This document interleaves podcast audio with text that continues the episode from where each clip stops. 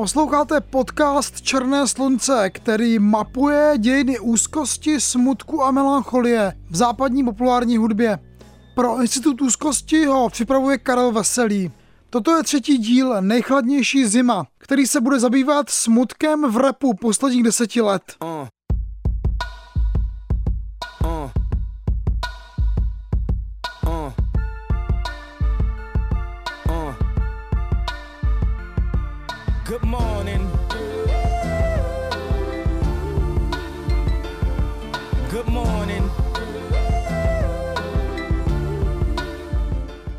Na podzim roku 2007 byl Kanye West největší repovou hvězdou na planetě.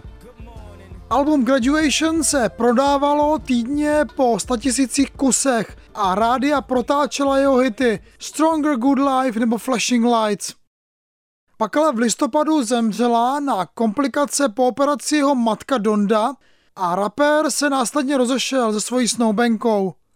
Další Westova deska měla být plná euforického hiphopu, kterým by stvrdil své výsostné postavení na scéně.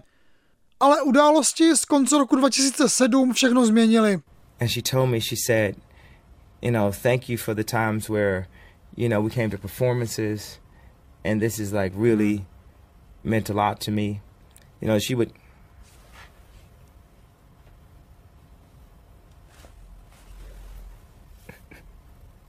Take a minute. Když skoro rok po smrti jeho matky vyšlo album 808 and Heartbreak, byl to pro fanoušky šok. Místo triumfálního optimismu zde West repuje o svých temných stavech do chladných elektronických beatů stařičké drum machine Roland TR-808.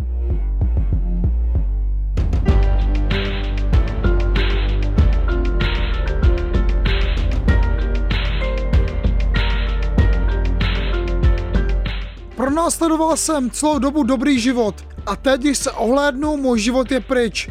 Kde se to všechno pokazilo? Svěřuje se ve druhé skladbě Welcome to the Heartbreak a jeho hlas zní roboticky, odličtěně, protože je na něj extrémním způsobem aplikován efekt autotune, autoladičky upravující intonační chyby.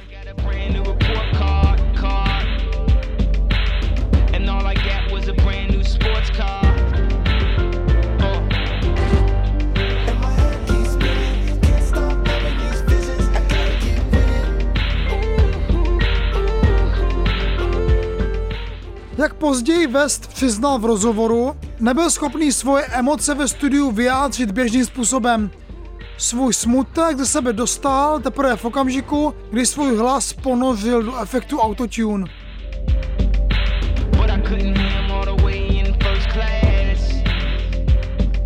Album 808 and Heartbreak vzbudilo nejprve rozpačité reakce, a to jak ze strany fanoušků, tak i kritiky. Ve své době bylo bráno jako Westův poněkud vypočítavý pokus, jak naskočit na autočinovou vlnu. Jejím hlavním představitelem byl tehdy žebříčkový přeborník T-Pain se svými žvíkačkovými hity. Software firmy Antares, který se od konce 90. let používal v nahrávacích studiích na zahlazení drobných intonačních nedostatků, se u T-Paina stál díky extrémnímu nastavení jakousi novou vokální technikou, jež přemostila rap a zpěv. Autotune navíc umožnil zpívat i méně nadarným vokalistům, mezi které patřili Kanye West. Laciný trik robotického efektu se nicméně po sérii živřičkových hitů a od let 2005 až 2007 posluchačům rychle zajedl. Repová legenda Jay-Z sepsala autotunu Necrolog v skladbě DOA, Death of Autotune, a časopis Time ho zařadil do seznamu nejhorších vynálezů lidstva. Roce 2008 už byli všichni zkrátka robotického zpěvu repu přejedeni.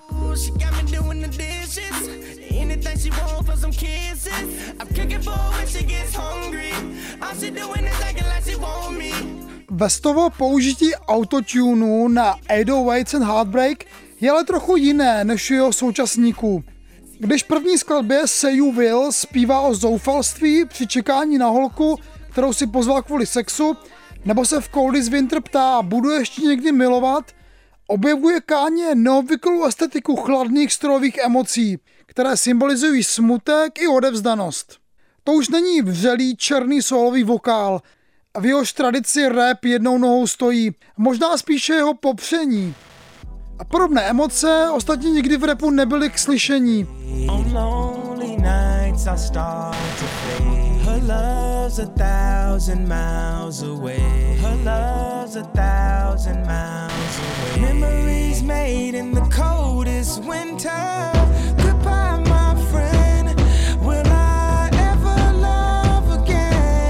Žánru postavenému na hrdosti a odhodlání nikdy nesklonit hlavu se tady otevřely nové dimenze expresivity. Následující dekádě začnou díky Vestovi i novému softwaru mluvit repeři o svých depresích či zlomeném srdci a obraz hiphopové maskulinity se začne dramaticky proměňovat. Vestovo 808s and Heartbreak se přes počáteční neúspěch nakonec stane jedním z nejvlivnějších hiphopových alb nového tisíciletí. Hiphop nikdy nebyl úplně tematický monolit, byť hrdost a hedonismus byly vždy jeho nejvýraznější masky. K životu gangstera patří pochybnosti a strach. Den pod ní je čím dál těžší to dávat. Cítím se, jako kdybych byl já ten, kdo bere drogy. Vykresloval na počátku 90. let slavy paranoje drogového dílera Scarface, Vitu Ghetto Boys, nazvaný My Mind is Playing Tricks on Me. Přísahám bohu, že si chci podřezat žíly a skončit tuhle sračku. Dám si magnum v hlavě a smáčknu spoušť. Spovídal se o pár let později ve skladbě Suicidal Thoughts legendární Notorious B.I.G. Už mě nebaví o tom jen mluvit, prohlásí na závěr skladby. Ozve se výstřel a žochnutí těla na zem. Obě kultovní skladby ukazují odvrácenou tvář života poličních gangstrů. Výčitky a nejistota jsou tedy zasazené do temné reality městské džungle, kterou měl gangster v úmyslu zobrazovat. Schopnost přežít kruté podmínky je tady potvrzením raperovi tvrdosti. A vlastně nemá tak moc společného s jeho emoční otevřeností.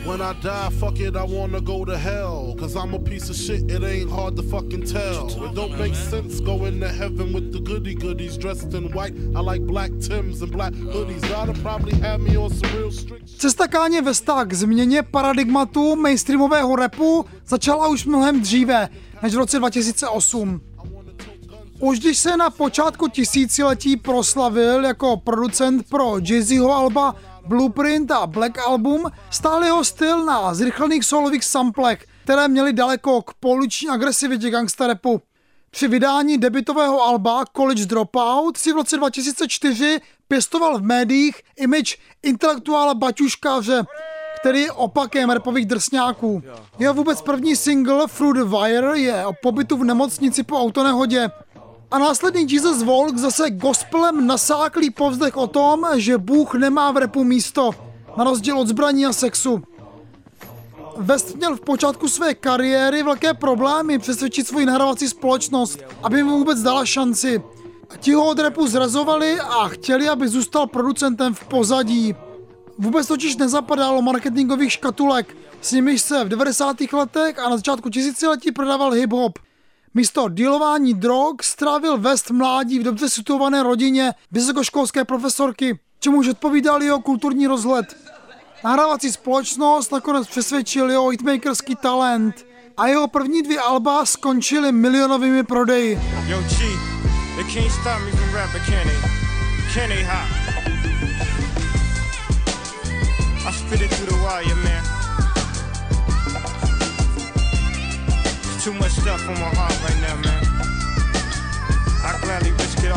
Když měl v září 2007 vydat West své třetí studiové album Graduation, co náhod se ve vydavatelských plánech potkalo s další velmi očekávanou novinkou. Curtis od New Yorkské hvězdy 50 Centa, tedy nejprodávanějšího repera na planetě. Pro média se tento střed o hitparádové číslo 1 stal senzací. Rolling Stone dokonce oba reper vyfotil na obálku ve stylu boxérů, které čeká zápas o titul. Kanye a 50 Cent proti sobě podle všeho nic osobního neměli. Zastupovali ale určité archetypy raperů. We gotta compete on some levels. You see what I'm saying? Like Kanye West is a talented producer. In fact, I actually stopped by the studio to see if he could provide a different creative direction for myself. Na jedné straně střízlík v růžovém svetru, jakýsi everyman z Chicaga, a na té druhé svalovec, který postavil svoji kariéru na historce o gangsterské minulosti a zázračném přežití pouliční přestřelky. Zatímco Vestovi nakreslil pestrobarevný psychedelický obal Alba Graduation japonský výtvarník Takashi Murakami, 50 Cent se na obal Alba Curtis vyfotil jako neprůstřelný svalovec.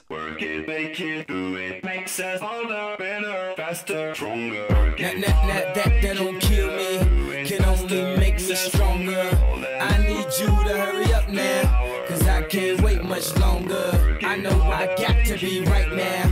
Cause I can't get much stronger. Man, I've been waiting all night now. Obraz repera jako nadčlověka tady navazuje na typickou mediální image černé maskulinity jako potenciálního nebezpečí, datující až do předminulého století. V Blaxploitation filmech ze 70. let 20. století využili afroameričané tento tropus černého nebezpečí k stvoření akčního hrdiny, gangstera, který nakopává zadky bělochům. Rap pak v 80. letech tento stereotyp narouboval na příběhy drogových dealerů nebo členů poličních gangů. A bitvu Kanye West versus 50 Cent tak bylo možné vnímat jako válku tradičního repu s něčím, co bylo roky v žánru systematicky upozaďováno marketingem.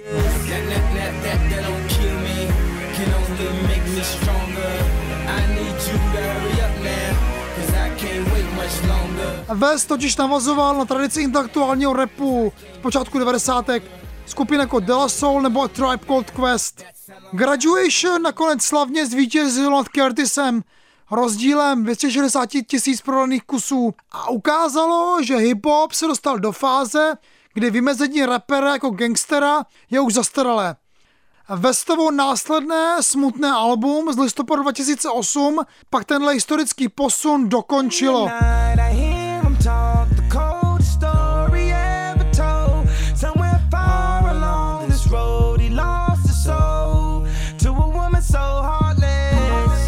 Dopad desky se ukázal poměrně záhy. Čtyři měsíce po 808 and Heartbreak vydal svoji průlomovou mixtape So Far Gone kanadský rapper Drake, kráčející svým soft rapem ve vestových šlépějích. Drake o pár let později nechá svého učitele v žebříčcích za zády a sám se stane nejpopulárnějším rapperem na země kouli.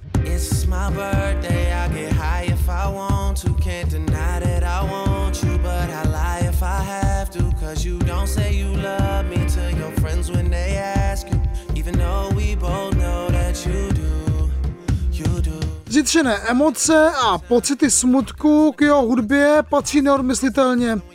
Jen se podívejte na fotografii z jeho alba Take Care z roku 2015.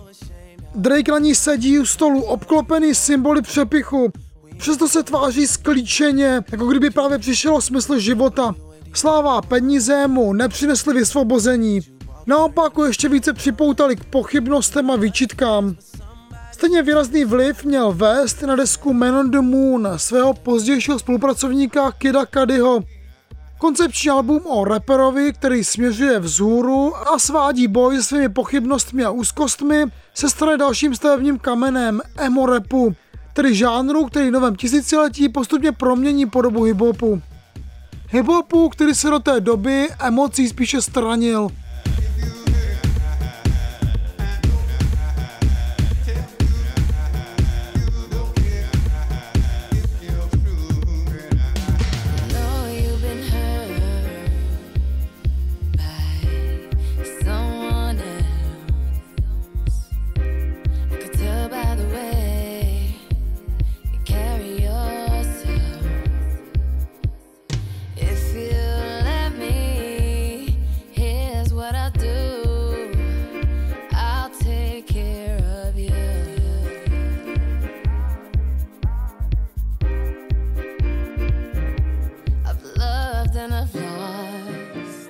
Posloucháte nejchladnější zimu, jež sleduje dějiny smutného repu. V druhé části se zaměříme na stereotypy spojené s blues a soulem a na hudbu moderních představitelů těchto žánrů Franka Oceana a The Weekenda.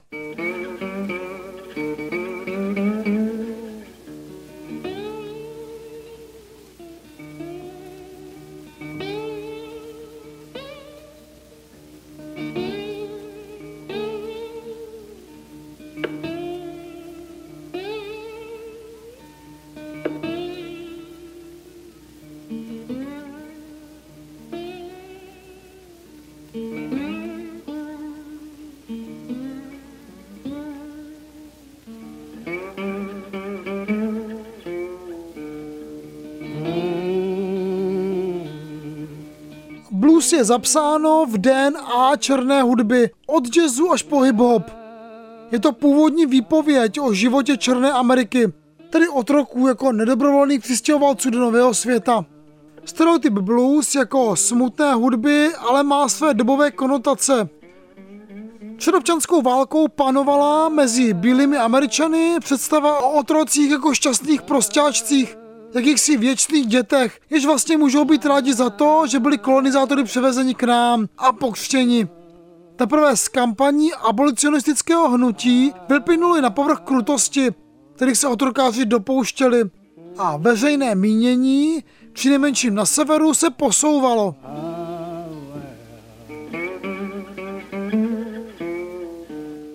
Písně, které v druhé polovině 19. století neprve zaznamenávali sběratelé, a později byli slyšet z potulných muzikantů, tak dostali i jisté politické zabarvení. V něm měli vypovídat o krutém životě otroků a jejich hudba se v společenském povědomí spojila s pocitem útrap, které zažívali. Blues se stalo symbolem černého utrpení, což určilo jeho stereotyp na století dopředu. Jistě celá řada písní černých obyvatel Ameriky byla zasmušilých a plných bolesti. Zpívalo se v nich o ztrátě domoviny, krutém zacházení od pánů a také o nešťastných láskách. Jenže blues bylo zároveň napojené na náboženskou hudbu. Hudbu, která byla veselá. Blues se zpívalo i při slavnostech. Byla to prostě hudba spojená se všemi možnými odstíny černé zkušenosti. Od těch temných po ty světlé.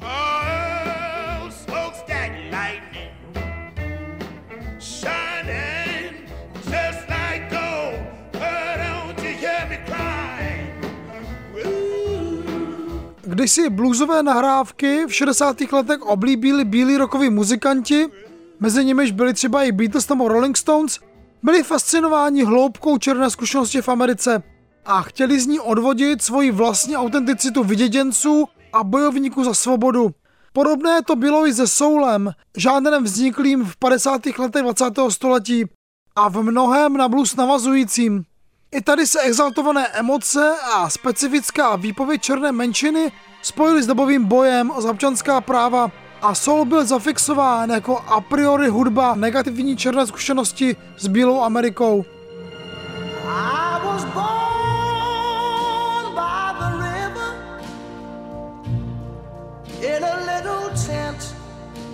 Oh, and just like the river I've been running Soul se v 60. a 70. letech stal součástí hudebního průmyslu a jeho interpreti tak mohli pracovat s poměrně úzkým rejstříkem emocí, které byly povolené v rádiích. Záhy se tak vymazal politický potext soulu a zlomené srdce se stalo prakticky jediným povoleným odstínem smutku. Písně o něm dominovaly v následujících dekádách. Od Jamesa Browna, Sema Cooka, přes hitové fabriky Motown a Stax až k Smokey Robinsonovi a tedy mu Pendergrassovi v 80. letech. Soul jako hudba rozbolavilé duše slavila obří komerční úspěchy i na konci tisíciletí. A v tom novém je korunovala svými multiplatinovými deskami britská soulová hvězda Adele. Never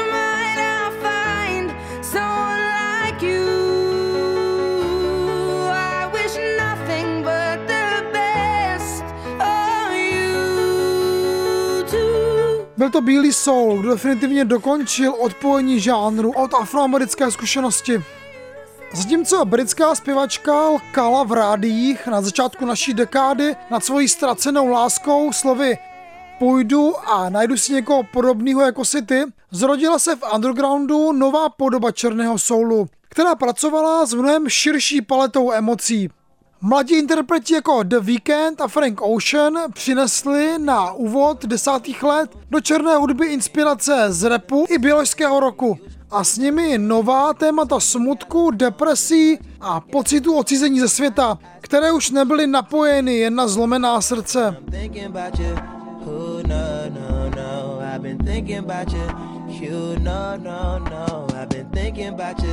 Do you think about me still? Do you, do you, or do you not think so far ahead? Cause I've been thinking about forever.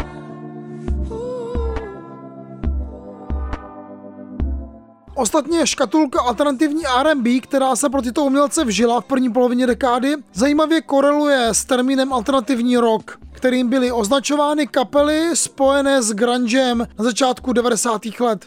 Odvážné nakládání s emocemi o Nirvány nebo třeba Alice in Chains je ostatně pro Oceana nebo Weekenda, byť přeneseně přes následné dějiny bílého roku, inspirativní.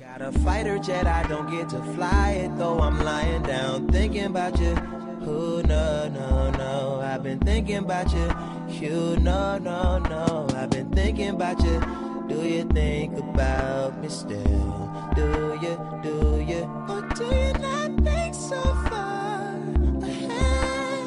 Když Frank Ocean vydával v roce 2012 svou oficiální debit Channel Orange, doprovodil ho den před vydáním otevřeným dopisem zveřejněným na sociálních sítích. V němž provedl svůj coming out. Psal v něm, vzpomínám si na sentimentální milostné písničky, které jsem poslouchal, když jsem byl teenager. Písničky, které jsem si pouštěl, když jsem byl poprvé svojí přítelkyní. Tedy jsem si uvědomil, že jsou napsané v jazyce, kterému jsem nemohl porozumět. Uvědomil jsem si to příliš rychle. Bylo to, jako by mě někdo vyhodil z letadla. Až na to, že jsem v letadle vůbec nebyl. Takto Ocean v dopise poeticky popsal moment, kdy zjistil svoji sexuální odlišnost. Pro svět repu, do něhož zpěvák patřil skrze svoji příslušnost ke kalifornské partě Odd Future, to byla šokující zpráva.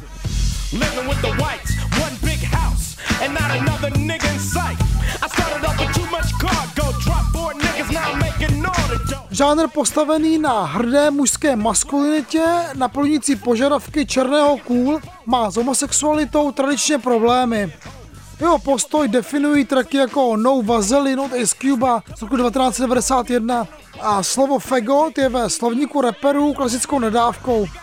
Žádný černožský hudebník z té nejvyšší kategorie se do té doby k homosexualitě nepřiznal a Frank Ocean poměrně očekávaně sklidil celkem dost negativních reakcí, které přicházely z tvrdého jádra gangsta rapu. Na druhou stranu se za ní postavila celá řada osobností černé hudby, třeba i Kanye West.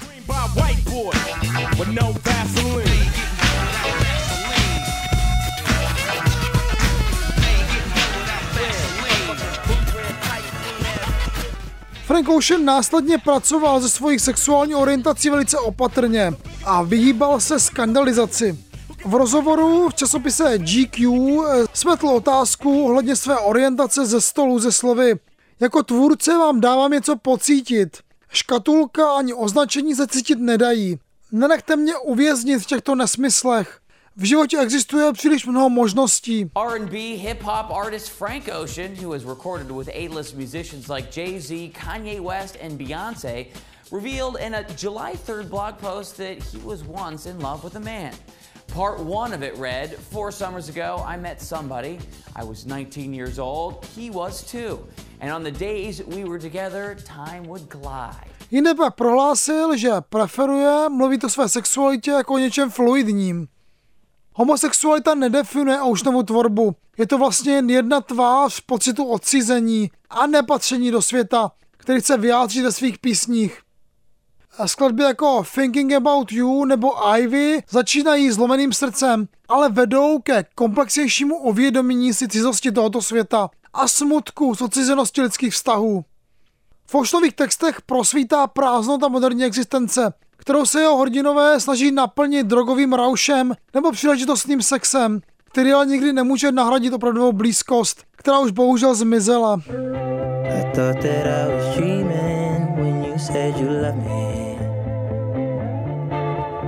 Start of nothing, I had no chance to prepare, I couldn't see you coming.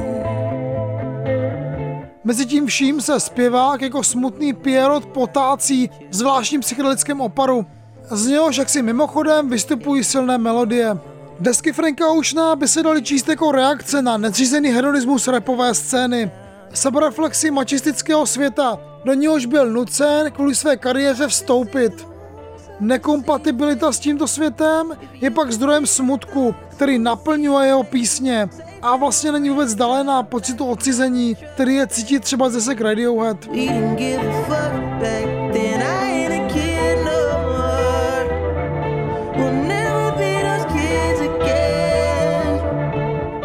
Ocean debitoval v polovině února roku 2011 internetovou mixtape Nostalgia Ultra, obsahující materiál, který mu jeho nahrávací společnost nechtěla vydat.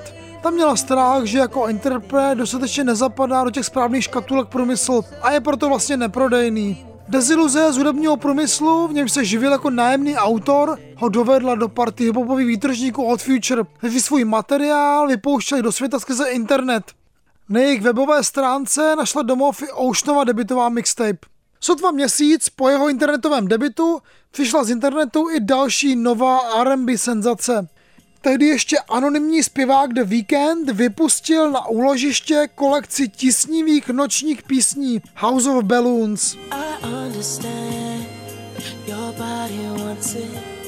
I know your thoughts. Oh, you bout it, bout it.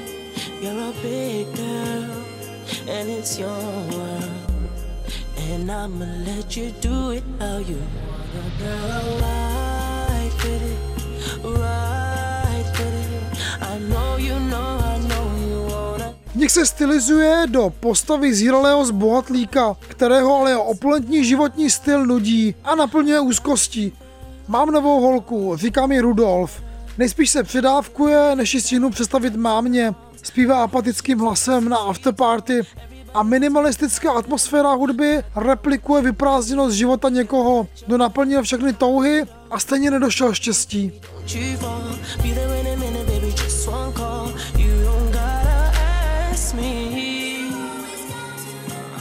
The Weeknd pokračoval v podobných tématech na následných mixtapes Thursday a Echoes of Silence. Mainstream ale dobil až v roce 2015 album Beauty Behind the Madness.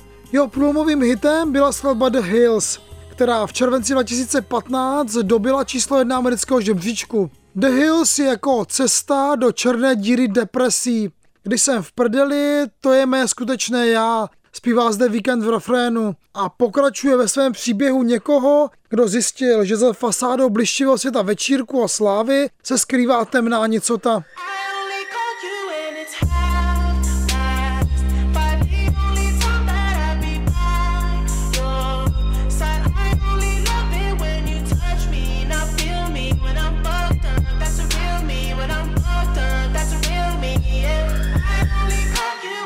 Ocean a The Weeknd vlastně ve svých textech zpracovávají pocity takzvaného depresivního hedonisty. O němž psal filozof a publicista Mark Fisher na svém blogu. Jejich příkladem jsou uživatelé sociálních sítí, kteří jsou lapeni v nekonečném cyklu slasti a smutku. Mikrovzruchy z internetu stimulující naše receptory slasti vytváří falešný pocit uspokojení, který ale po chvíli zase opadne a volá po novém naplnění. Je to nekonečný pocit, že něco chybí, Všimá si Fisher v jiné knize Kapitalistický realismus, níž popisuje své studenty, kteří nejsou schopni utéct z běžeckého pásu tužeb, jež nás při naplňování vedou k dalším strastem. Oceanovi a Weekendovi se podařilo napojit blues a soul na zkušenost člověka nového tisíciletí, k níž patří smutek a úzkost.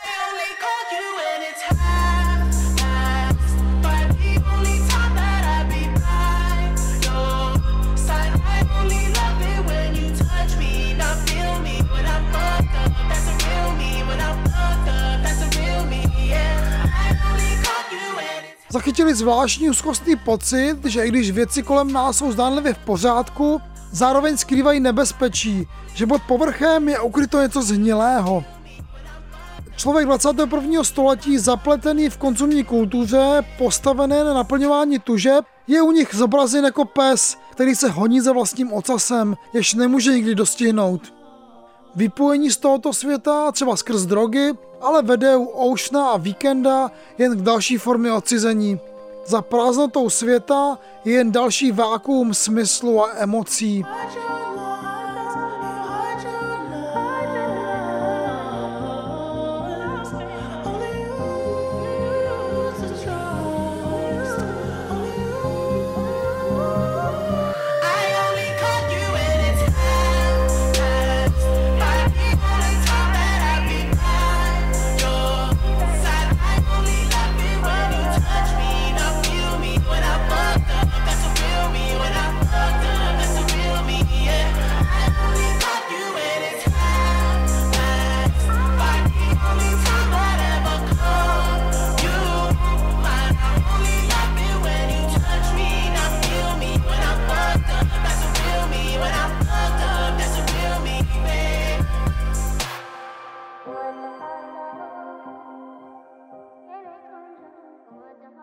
Třetí části nejchladnější zimy se podíváme na posedlo současných reperů pilulkami proti úzkosti a bolesti. Začneme u Futura a dostaneme se až ke Xanaxovému repu.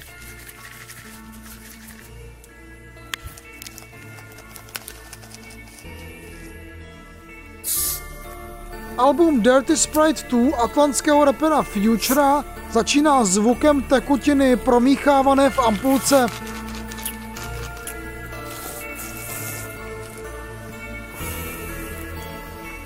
A o chvíli později se ozve katatonické zamumlání.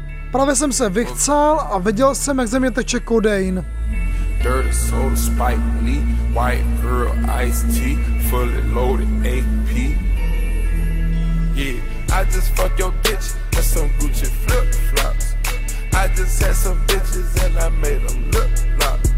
I just took a piss and I seen codeine coming out.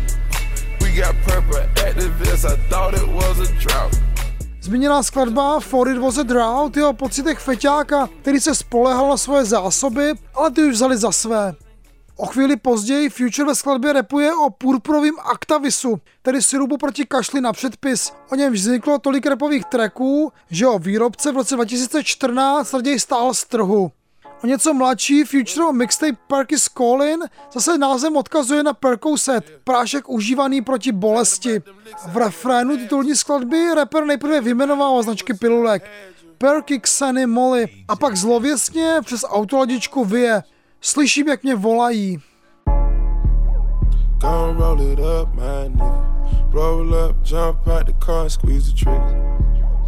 Gon' roll it up, my nigga.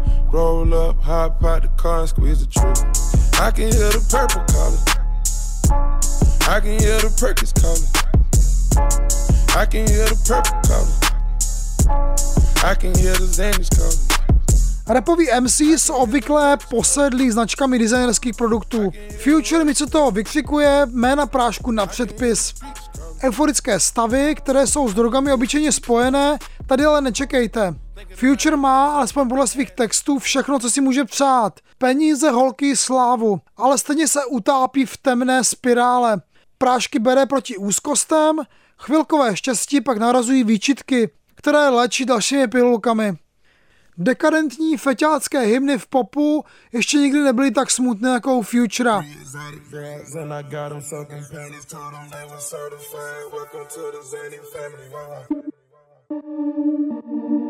Hendrix. Say something. Real spill. Yeah, yeah.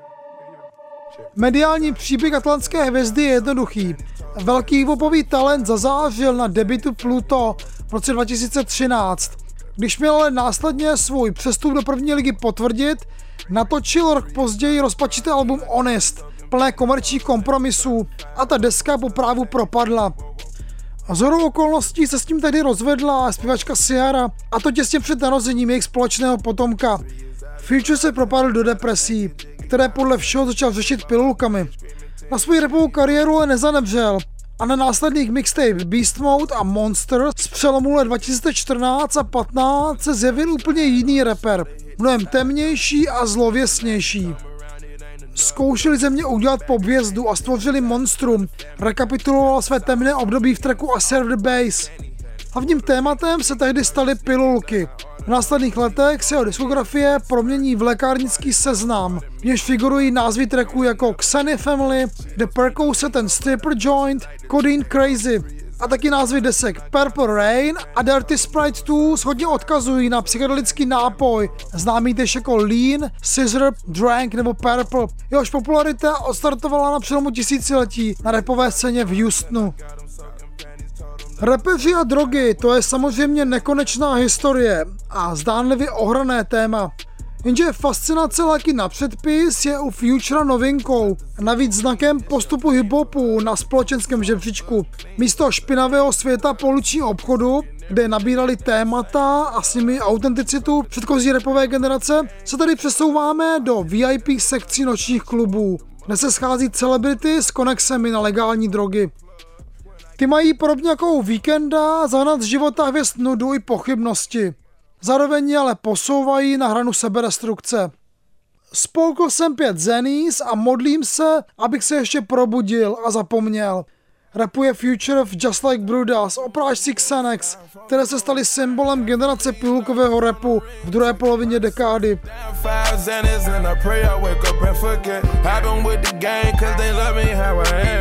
Shit ain't been the same, they talking about me on the ground. They say I turn my back on my baby mama, I'm on them tabs. In my hood looking up to me, I love them niggas death. Even in the afterlife when I done breath to me left. Yeah, an on boss, and they call you barbarian. Po krátkém panování extáze či tradičním kokainu, jež schodně vzbuzují euforické stavy, přišly nomódy v druhé dekádě nového tisíciletí útlumováky a s nimi nová estetika repu.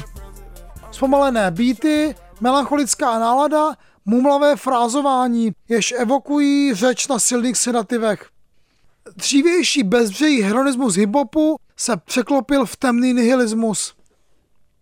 Média a fanoušci se naučili brát hiphopové texty jako jakýsi fantazijní svět, oddělený od reality. Příběhy gangsterů vyhýbajících se kulkám nepřátel začaly mít dvě tisíciletí bezmala parametry superhrdinských komiksů, jak jsme viděli u 50 Centa. Hip-hop je ale pořád v jádru umělecká forma, jež popisuje realitu. A současná glorifikace léku proti úzkostem je v něm zasazená do reality opiátové krize. O ní se v Americe mluví už od 90. let. Léky proti bolesti na bázi oxykodonu, hydrokodonu nebo fentanylu začali tehdy předepisovat lékaři ve velkém i díky silnému lobbyingu farmaceutických společností. Hey. Pop the trunk, I open up, I sold my soul a good price, out of sight. My hoe got talent, right?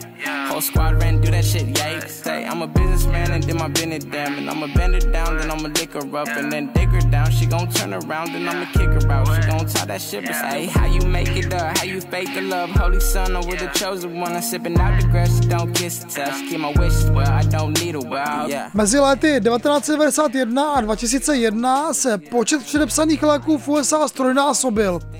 Lidé si je navykli brát nejen proti bolesti a úzkostem, ale také k navození halucinogenních stavů. Jejich návykovost a nebezpečí přidávkování se ukázaly být mnohem nebezpečnější, než se původně zdálo. V polovině naší dekády si už tyto léky vyžádali větší počet obětí než zbraně a nehody na silnici. Předávkování drogami se v USA v roce 2016 stalo statisticky největší příčinou smrti obyvatel pod 50 let.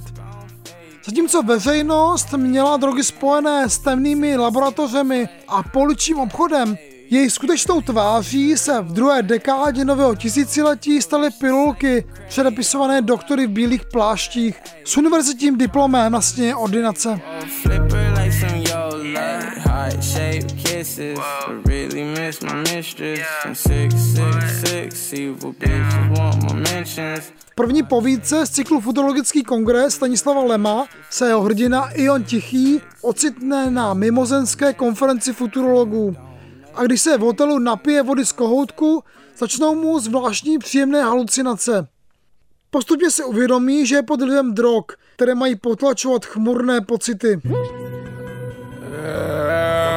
I woke up feeling like fucking Paper.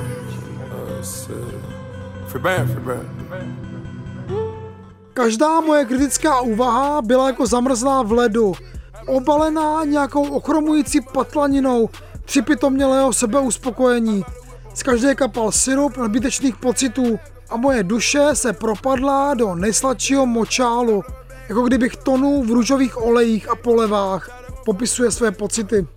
Benignátory, tedy konějšidla, které zotročují mysl bezpředmětnou radostí a pohodou, proměnili v lemové povídce svět zdánlivou utopii. Níž nikoho ani nenapadne protestovat. Prášky ale mají samozřejmě vedlejší účinky, jak se později ukáže, a ty je nutné vytěsňovat ještě silnějšími dávkami. Je to sci-fi, ale vlastně to už docela evokuje náš vlastní svět, naši vlastní dystopii. Léky proti úzkosti nebo antidepresiva se v poslední dekádě staly nedílnou součástí moderního světa. Jakýmsi olejem, bez něhož by nemohlo fungovat stroj západní ekonomiky. Pro něj je na prvním místě bezpodmínečná užitečnost každého jedince a všechny psychické potíže se tudíž musí vypnout ve jménu vyššího ekonomického dobra. Takových emocí je ale bohužel tváří v tvář nepříjemným důsledkům ekonomické krize, prekarizace pracovního trhu nebo postupného rozkladu sociálního státu čím dál víc. Stačí ale spolknout prášky a všechny nepříjemné pocity zmizí. Better living through chemistry.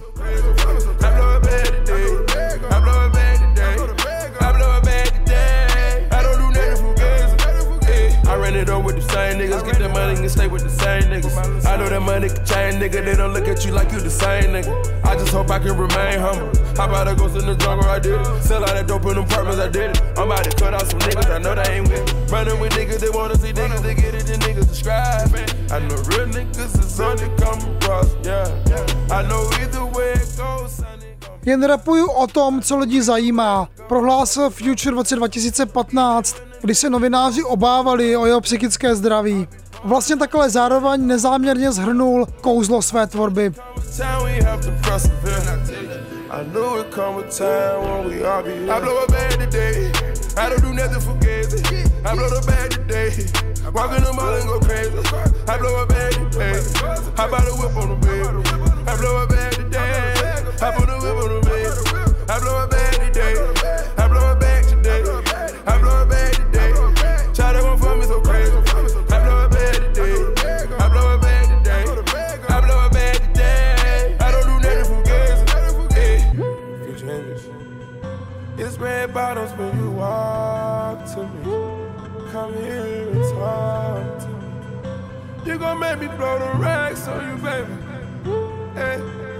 Posloucháte nejchladnější zimu, třetí díl podcastu Černé slunce o smutku a depresí v současné populární hudbě.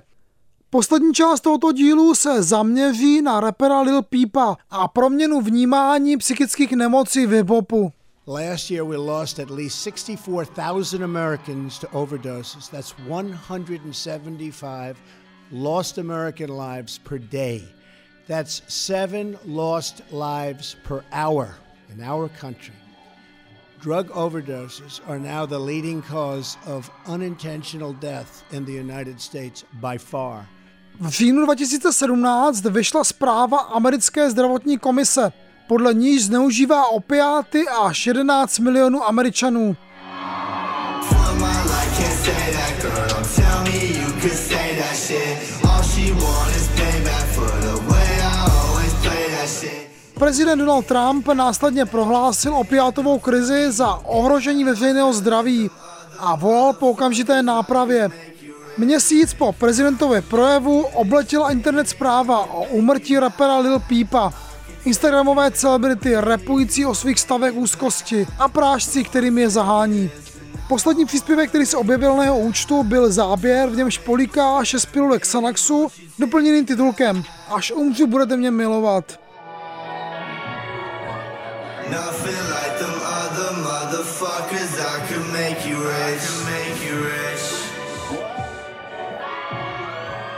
Nothing like them other motherfuckers. I could make you rich. Instagram byl oknem do bezutěšného světa Lil Peepa.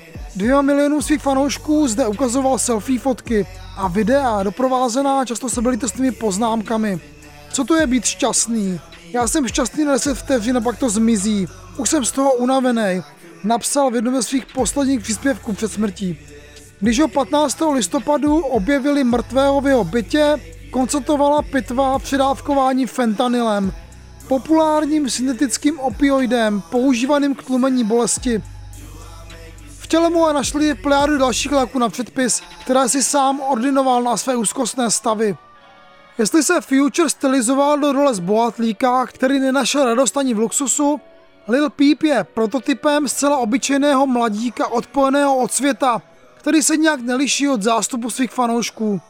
V rozhovorech o sobě tvrdil, že celé své dospívání na Long Islandu strávil před obrazovkou počítače a zavřený ve svém pokoji. Když pak utekl z místa, které tak nenáviděl do Los Angeles, zjistil, že si své prokletí nese sebou. O depresích a myšlenkách sebevraždu repoval ve svých skladbách, které pak z pokojíku nahrával na internetovou službu SoundCloud, kde ho postupně objevili miliony fanoušků. Právě se SoundCloudem je spojený nástup emo rapu. YouTube pro audio, jak se SoundCloudu někdy přezdívá, umožňuje nahrávání zvukových souborů na internet a jejich následné sdílení. Vznikl v roce 2007 a muzikantům dal přímou cestu k fanouškům a možnost obejít se bez prostředníka hudebního průmyslu. Populární byl nejprve v komunitě elektronické taneční hudby. Zhruba od poloviny následné dekády ho objevili mladí repeři. Udělat track, nahrát ho a zajistit si světovou slávu. Díky Soundcloudu nemusí tento proces trvat ani týden. A žebříčky od roku 2015 zažívají hned několik příběhů neznámých reperů, kteří se díky Soundcloudu stali hitprádovými komentami. Média v té době dokonce začala psát o soundcloudovém repu jako o specifickém žánru, k němuž patřila syrovost, výpovědi i zvuku. Svobodní od hudebního průmyslu mohli si repeři vybírat témata a úplně vykročit ze stereotypu repové image. I proto rap se Soundcloudu často splývá s emo vlnou. Na Soundcloudu je už normální mluvit o smutku, Svoji cestu do první desítky amerického žebříčku zde v loni například začal hit Exo Tour Live Lil Uzi Verta s refrénem Všichni mý přátelé jsou mrtví, zatlačně k okraji.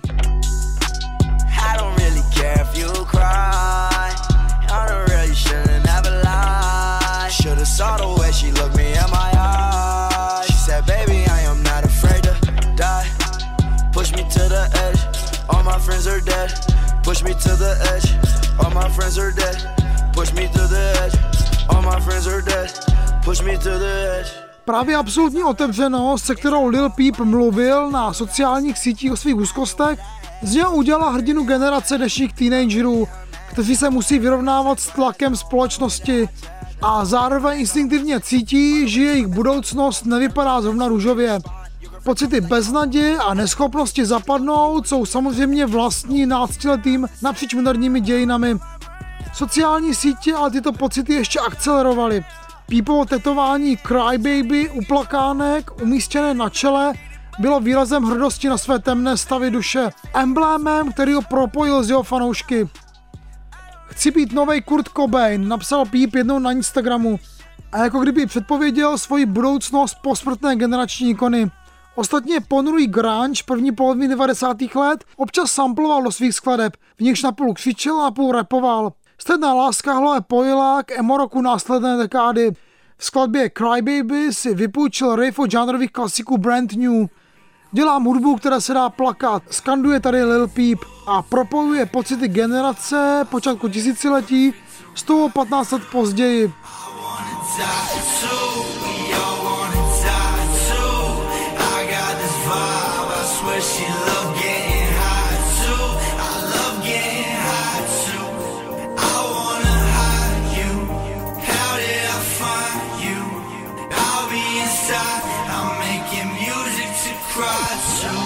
Duševní problémy podléhaly vybopové i afroamerické komunitě dlouho stigmatizaci.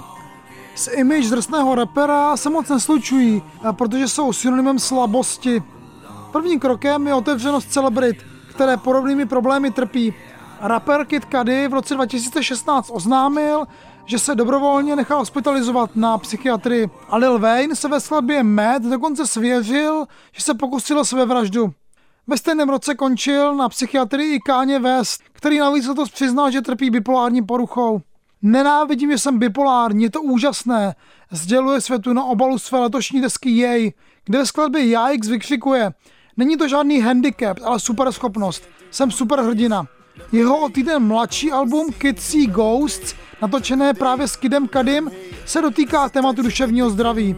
Je tohle balíček, který jsi objednal, nádherné šílenství, rapuje Kady v titulní skladbě o svém boji. This is the package you order, huh? Beautiful madness.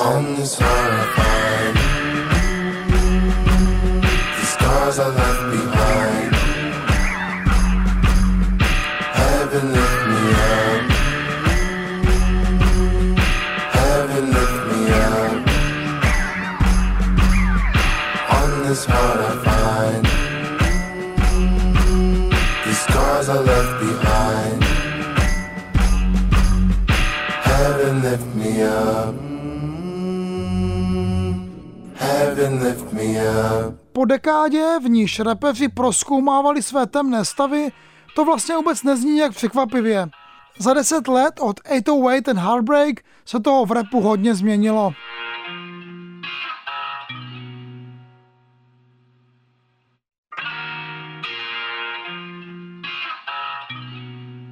Poslouchali jste nejchladnější zimu, třetí díl podcastové série Černé slunce, kterou pro Institut úzkosti připravuje Karel Veselý.